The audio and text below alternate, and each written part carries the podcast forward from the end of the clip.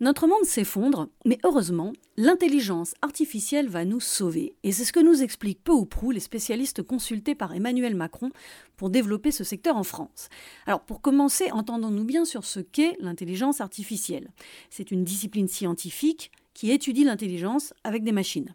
En gros, on considère que l'intelligence humaine, c'est un ensemble de fonctions cognitives élémentaires.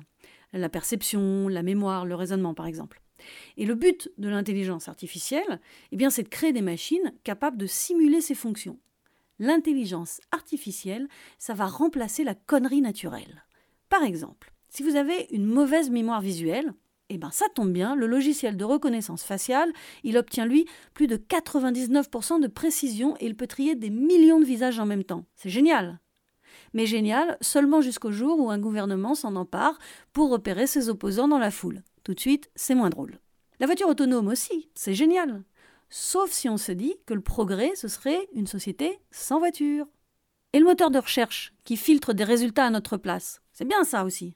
Sauf si on n'est ni flemmard, ni débile, et qu'on préférerait décider nous-mêmes de ce qui nous intéresse. Parce que ça donne un peu l'impression que le moteur de recherche est programmé pour penser qu'on est con et incapable de faire le tri tout seul.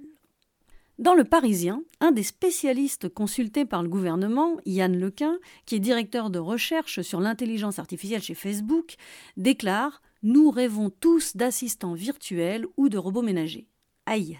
Personnellement, quand je rêve que mon frigo me dit ce qu'il faut acheter, c'est pas un rêve, c'est un cauchemar.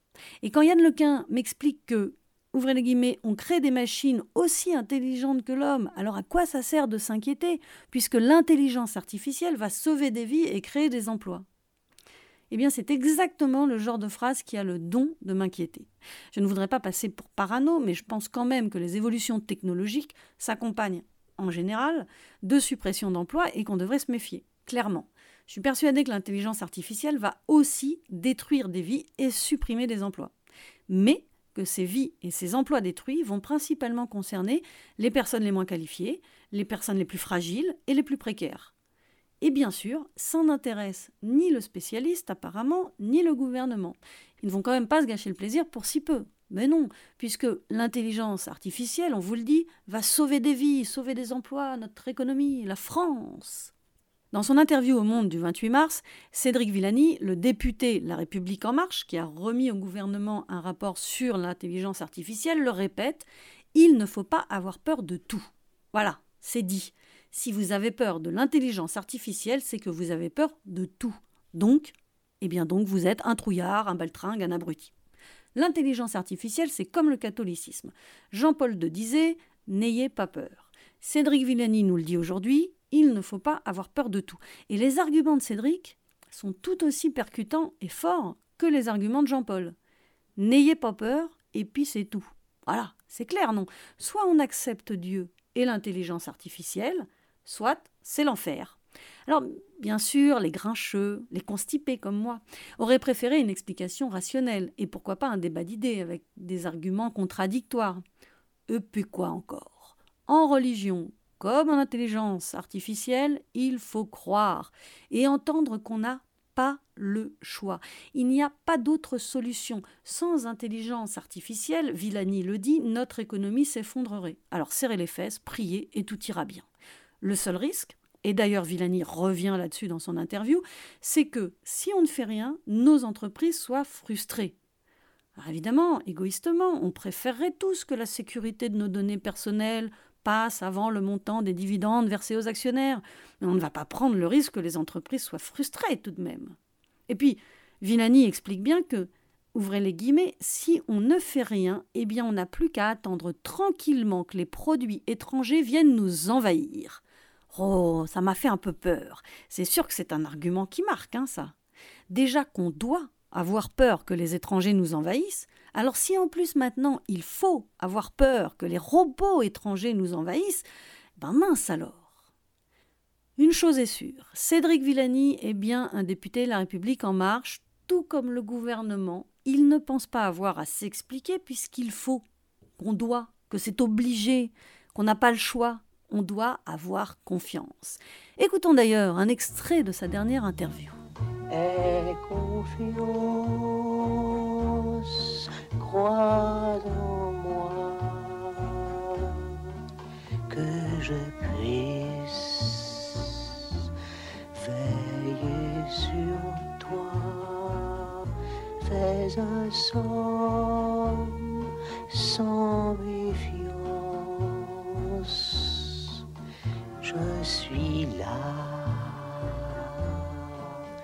et confiance. Oups, pardon. Ça, c'était K, le Villani serpent du livre de la jungle, bien sûr. Remarquez, le Villani Cédric de la jungle capitalistique nous dit à peu près pareil. L'intelligence artificielle, c'est de l'intelligence humaine en plus, donc c'est tout bénef. Alors, ayez confiance, on ne va quand même pas prendre le risque de réfléchir aux catastrophes à venir, alors même qu'on ne réfléchit pas à celles que l'on vit déjà. Finalement, mais tout va bien dans le meilleur des mondes qui s'effondre. We are everyday robots on our phones,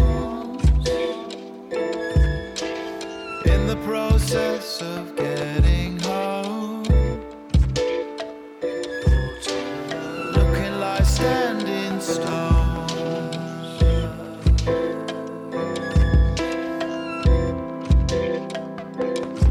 out there on our own, we're everyday robots in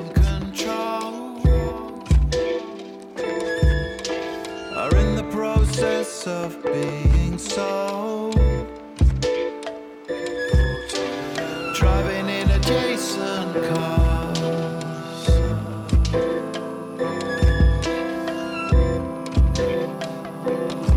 till you press restart.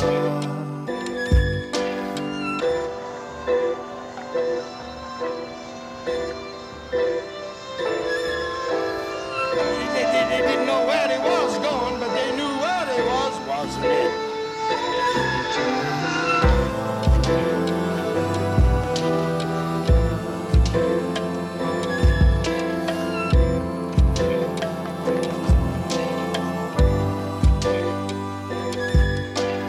Everyday robots just touch thumbs, swimming in lingo they become, in a state of sleep,